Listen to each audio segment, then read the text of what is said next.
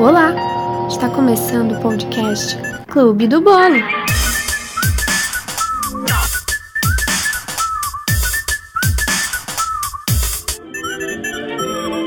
Olá, voltei com mais uma fatia aqui do Clube do Bolo. E olha só, dessa vez eu nem demorei tanto assim. Eu disse que eu ia voltar em breve, voltei.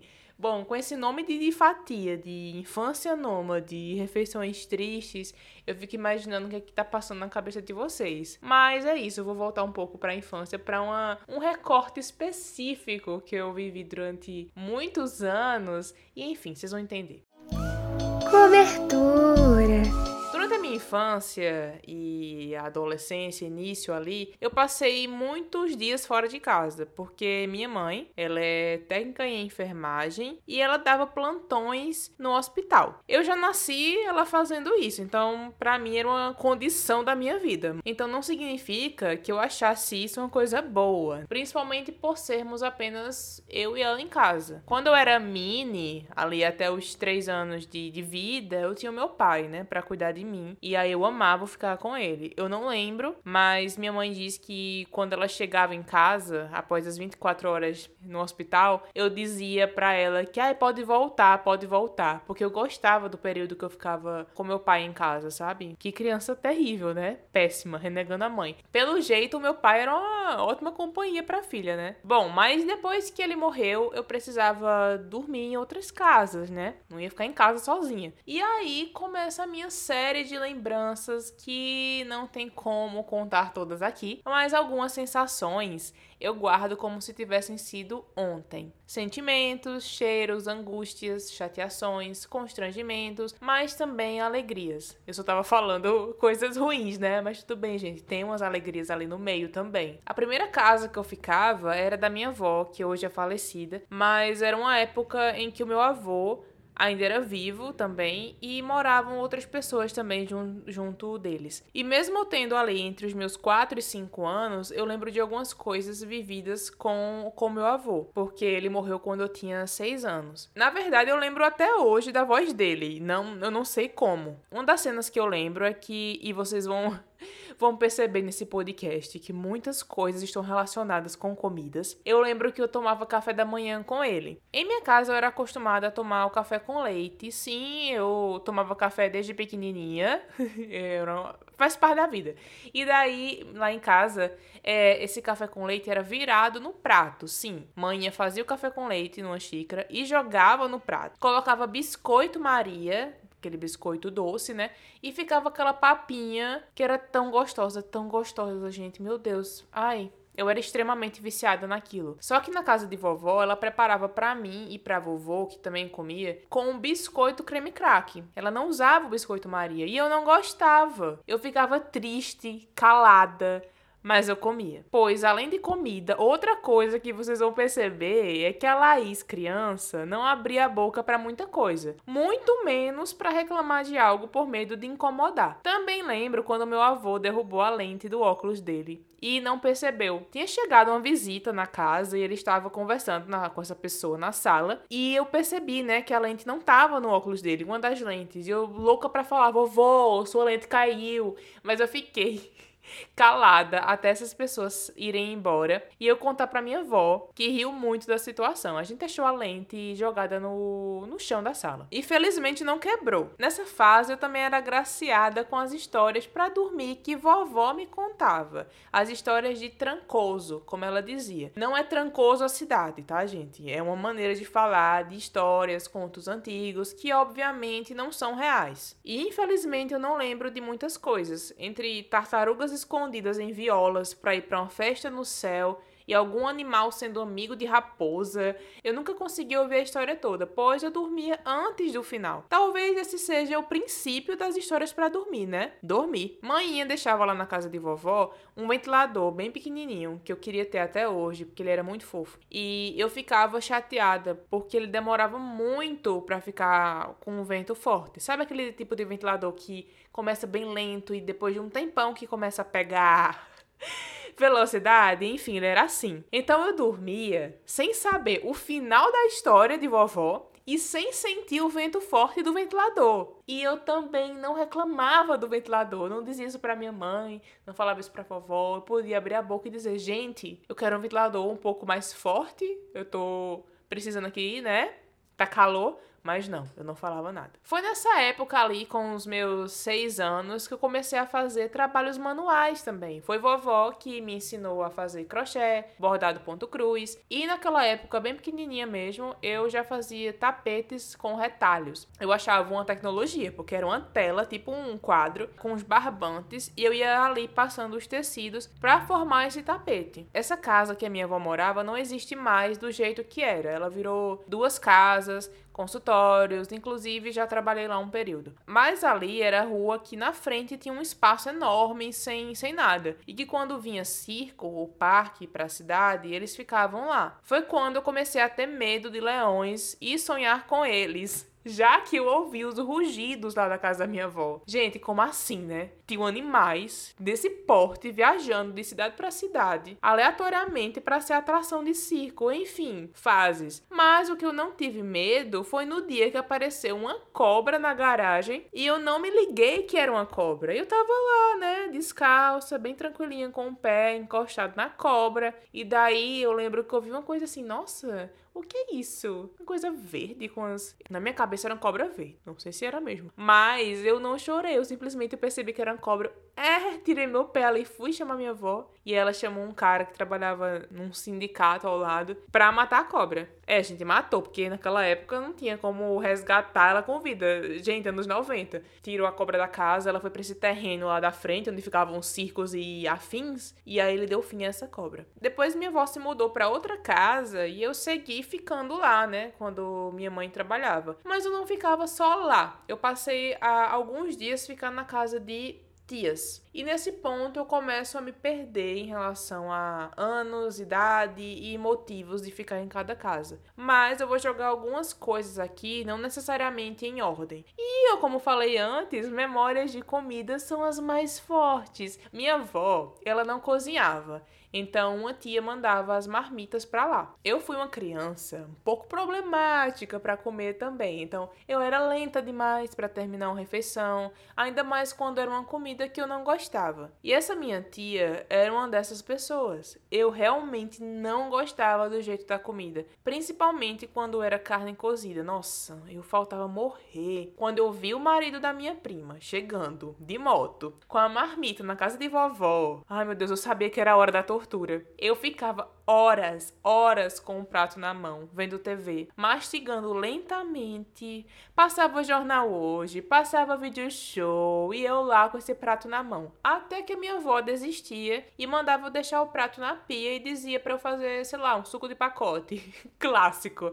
Ai, gente, socorro. Coisa que eu não tomo mais, né? Obviamente. Mas a tortura seguia quando chegava a noite. Primeiro que eu era cometida por uma tristeza quando eu chegava perto de 6 horas. Sabe aquele sentimento angustiante de anoitecer? Só eu já passei por isso. Hoje eu sou de boa, assim. Mas quando eu era criança, eu entrava em um estado, assim, bucólico, horrível. Mesmo sem estar em uma fazenda. Mas era floresta, né? Quase a mesma coisa. Juntava o fato de vovó colocar na rede vida para assistir o terço. E juntava o fato de eu precisar tomar banho Aí a tristeza triplicava. Não que eu não gostasse de banho, mas eu tinha medo da janela do banheiro. Algumas vezes, minha prima, que morava na casa do lado de vovó, ela ia lá para esperar na porta enquanto eu tomava o meu banho e eu fazia o mesmo na vez dela. A gente tinha um medo da loira do banheiro, assim, inexplicável. Loucas, né? Mas aí, após o banho, eu precisava tomar a sopa que chegava da casa da minha tia. E, nossa, era pior que o almoço. Eu passava tanto tempo com aquilo que criava uma crosta, sabe, na superfície do prato, de tão fria que tava. Começava o Jornal Nacional e eu estava lá ainda tentando ingerir a refeição triste. Mais uma vez, vovó desistia e mandava fazer um café com leite e comer um pão com queijo e fim. Já que eu puxei a parte das comidas, eu também ficava triste quando ficava na casa de outra tia e ela fazia macarrão ao alho e óleo. E, gente, eu não sei o motivo, porque assim, Eu amo macarrão. Eu lembro a idade porque a minha prima, que era a segunda filha dela, não tinha nem nascido ainda. Então, eu lá com os meus cinco anos, sentada na porta da frente, olhando o anoitecer e sentindo o cheiro do tempero, do macarrão vindo da cozinha. Ai, meu Deus, eu consigo sentir isso até hoje e me dá uma tristeza só de imaginar. Consequentemente, eu comi o macarrão triste. Já na casa de outra tia, sim, quem não sabe, eu tenho muitas tias, o que não considero assim algo muito bom. Mas enfim, nessa outra tia, às vezes ela fazia um frango com açúcar. Eu não sei explicar como era, mas a mini Laís ficava angustiada em saber que ia comer aquilo. Mas eu comia tristonha, né? Mas essa tia, em específico, só me trouxe esse sentimento de tristeza com o frango doce, porque todas as outras comidas dela, todas me causavam alegria. Já um pouco mais velha, quando eu passei a ficar de vez lá na casa dela, já que a minha avó ela se mudou para Recife, eu amava o feijão. Era era assim, perfeito. Mais especificamente, o feijão com arroz branco e bife. Ai, meu Deus, era perfeito. Eu chegava da escola feliz em saber que eu ia comer aquilo. Mas na casa de vovó, eu também tinha refeições felizes, os lanches eu amava quando toda tarde ela pedia para eu comprar pão na padaria de Arnaldo. E para quem não é de floresta, eu sinto muito por não saber que iguaria é essa. É um pão estilo caseiro que tem um gosto maravilhoso e eu sigo amando. Quando minha mãe vem aqui em Petrolina, eu tenho que pedir para ela trazer alguns para eu matar saudade. Ou quando eu vou lá, né, claro, como. Era uma época início dos anos 2000 em que o pão custava, sei lá, 10 centavos então eu comprava uma sacolona e comia com os meus primos que moravam ao lado de vovó. Com manteiga, com queijo coalho, queijo manteiga, presunto, mortadela, sei lá, qualquer coisa e tudo era bom. Para completar, eu comprava 2 litros de refrigerante de caju, para quem não sabe, para quem sabe é nossa cajuína, e é o único tipo de refrigerante que eu sinto falta em tomar, né? Já que desde 2010 eu não tomo nenhum refrigerante. Era uma combinação perfeita, o pão com a cajuína, ai. Ou então ela dava dinheiro para comprar coxinha no boteco ao lado, que era a venda de pedinho. Nunca mais eu pisei o pé lá. Inclusive, eu pensei em fazer isso esses tempos. Eu acho que eu vou lá, gente, comprar um bolo. Um bolo engorda marido. Sim, esse é o nome do bolo de leite aqui. Era o auge dos lanches infantis.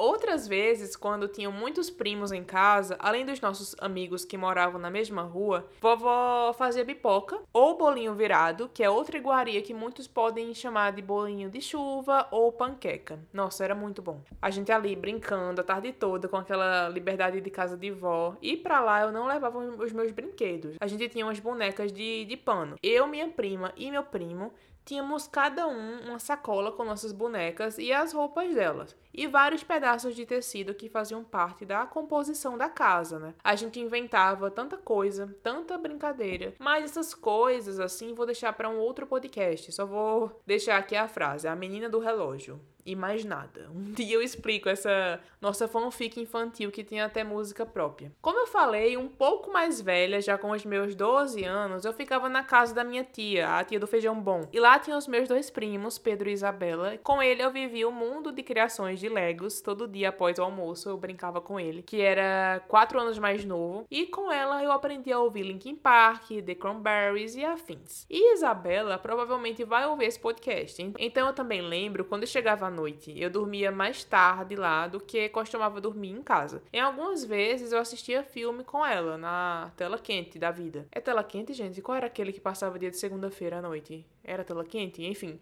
nunca vou esquecer da vez que a gente assistiu Sinais, o filme dos ETs. Eu já amava ETs naquela época, mas nos deu medo na cena que ele aparecia em Passo Fundo, no Rio Grande do Sul. A gente ficou, meu Deus, tá muito próximo. Ai, meu Deus, tá no Brasil. Se vocês nunca assistiram o filme Sinais, assistam, é muito bom. E para dormir depois. Passar pelo corredor para chegar no quarto. Ah, meu Deus, era o auge. Também lembro que antes de dormir, ficávamos conversando, fofocando as coisas da escola. E em algum momento eu acabava dormindo e ela só percebia quando eu parava de responder. Aí eu achava o auge, porque a Isabela era três turmas à frente da minha, eu acho. E aí ela tinha super assuntos que para mim era, nossa, isso é muito adulto, sabe? E aí eu ficava sabendo do, da fofocaiada da turma dela. Eu achava ícone. Lá também tinha a saga de acordar para a escola. Eu era acostumada a acordar mais cedo do que eles na, na vida normalmente, né? E aí você lembra que não tinha celular, né? Como saber a hora de acordar? Eu tinha um relógio de pulso, desses analógicos mesmo. Ou seja, eu acordava na sorte. Eu fico pensando, por que assim eu não tinha aqueles reloginhos coloridos que. Sabe aqueles de, de mesa? Talvez se você viveu ali entre início dos anos 2000, você vai lembrar disso. Eram uns reloginhos quadrados. Tinha de cores diferentes, rosa, verde, azul, enfim. Eu fico pensando hoje em dia, por que não tinha um daquele? Era muito fácil, programava ele apitar na hora de acordar. Mas não, eu ia na sorte e dava certo. Porém, eu acordava várias vezes de madrugada, achando que eu tinha perdido a hora. Eu, quando eu olhava para a janela, tava escuro ainda, né? Era um sacrifício. Aí você pensa, por que, Laís, você não esperava a sua tia acordar todo mundo? Por quê? Eu acordava antes, eu tinha todo um ritual. Que, gente, eu já era uma criança meio idosa. Então, eu já tinha tudo aquilo de acordar mais cedo. Aí eu ia tomar banho, me arrumar, tomar café da manhã e ir pra escola. E eu geralmente ia primeiro que eles pra escola, já com medo de me atrasar. Algumas vezes ia com minha colega que morava na mesma rua. Mas aí tinha esse sofrimento para acordar. E o combo tinham medo de fazer xixi na cama. Sim, eu tinha esse complexo e se brincar eu tenho até hoje. É um medo de adulta fazer xixi na cama dos outros. Eu faço? Não. A última vez foi quando? Criança? Sim. Mas mesmo assim, então agora que vocês sabem dessa informação, se em algum momento eu dormir na casa de vocês, saibam que durante pelo menos um minuto me passou pela cabeça a possibilidade de passar por essa vergonha de fazer xixi no colchão dos outros. Gente, eu não sei o que é. Espero superar isso um dia. Só tinha uma cama que eu não pensava nesse problema, que era de outra tia, sim, outra tia. Aconteceu algumas vezes de ficar com ela quando manhã tinha plantão noturno, que era quando ela trabalhava duas noites seguidas. Ela folgava durante o dia e à noite ia pro hospital, né? E eu sei que eu tinha 10, 11 anos por aí. Eu sei porque tava passando a novela Celebridade. E eu vi aqui que ela passou em 2003. Então era isso mesmo, a minha idade, 10 para 11. Minha mãe me deixava no consultório dessa tia, que atendia até mais tarde à noite, só depois eu voltava para casa dela com ela, né? E daí me dava aquela mesma sensação depressiva, bucólica, mesmo não sendo mais 6 horas e sim 9 horas. Quando eu chegava lá para lanchar, nossa, eu nunca gostava dos lanches de lá. Aí me dava uma tristeza novamente, envolvendo comidas.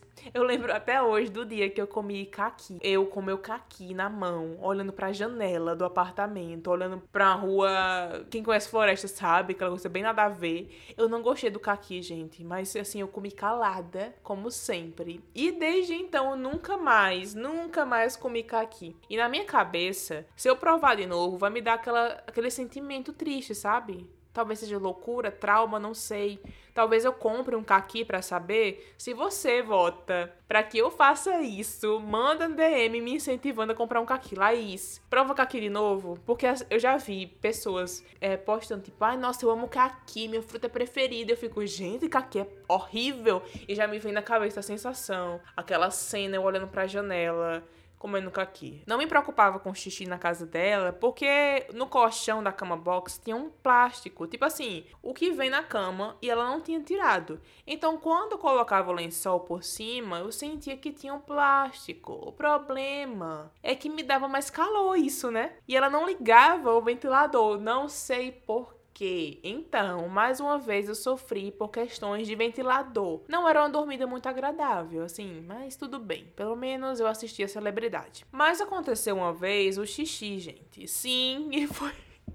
E foi na casa de outra tia, essa do lado do meu pai. Eu nem falo mais com ela, mas enfim. Mas na época eu passei uma noite lá e quando eu acordei, eu tava com aquela sensação que você sabe muito bem como é, de xixi, de coisa molhada, e eu fiquei para morrer. Mas eu não falei nada, caladinha eu fiquei. De manhã voltei para casa e nunca falei para elas. Claro que em algum momento elas iam saber, né? Por mim, eu tava nem aí, só queria estar tá longe. Foram muitas casas, muitos problemas de comida, tristeza e 300 tias. Mas o plot twist é que uma vez eu fiquei aonde? No hospital. Sim, no hospital que minha mãe trabalhava. Eu acho que eu tava meio doente, eu não sei do que, garganta talvez, gripe, enfim. E mãe me levou pra lá, ficar com ela no plantão. Nesse dia eu acho que era um plantão só na parte do dia. E eu achei o máximo, eu devia ter uns 8 anos, eu acho. Ela trabalhava na ala pediátrica. E eu fiquei lá, né, na salinha que preparava os medicamentos, as coisas, enfim, fazendo sei lá o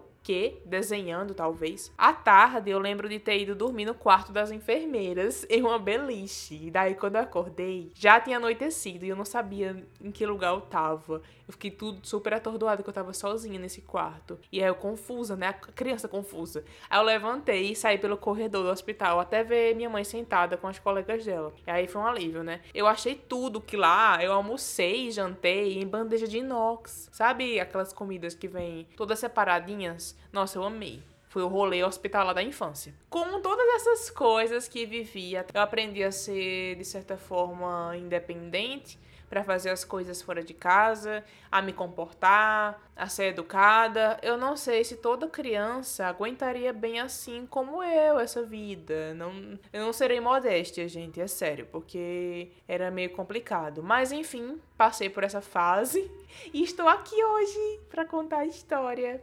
É, se você em algum momento da vida passou por perrengues fora de casa na infância e dormir na casa de parentes em afins, conta pra mim, conta lá na minha DM do arroba Jardim com dois M's no final, que eu gosto de saber histórias de vocês. Ou se quer comentar alguma coisa, alguma loucura minha dessa fatia, pode falar lá também. Se, se quiser dar sugestões de temas, o que, vocês querem saber, falar sobre. Se vocês gostam dessas fatias que falam mais sobre coisas do passado, se gostam mais de quando eu começo a refletir sobre a vida vida. Que às vezes eu fico pensando, gente, quero falar umas coisas e fico, hum, será que vale a pena fazer uma fatia para isso? Às vezes vale, às vezes não sei.